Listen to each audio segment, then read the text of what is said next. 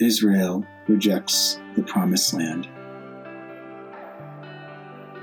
The Lord spoke to Moses Send men to scout out the land of Canaan I am giving to the Israelites.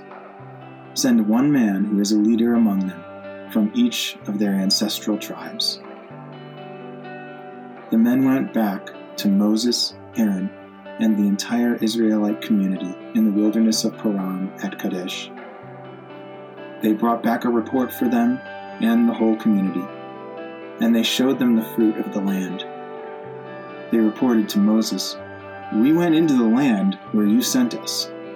Indeed, it is flowing with milk and honey, and here is some of its fruit.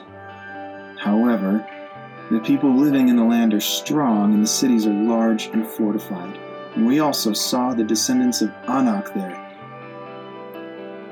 Then Caleb quieted the people in the presence of Moses and said, Let's go up now and take possession of the land, because we can certainly conquer it.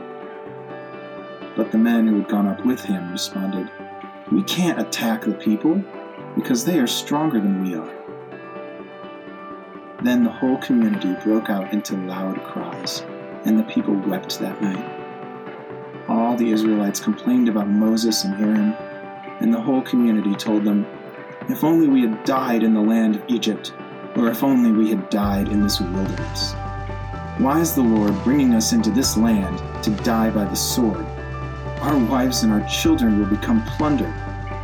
Wouldn't it be better for us to go back to Egypt? So they said to one another, Let's appoint a leader and go back to Egypt. One Minute with the Bible is brought to you by the Christian Standard Bible.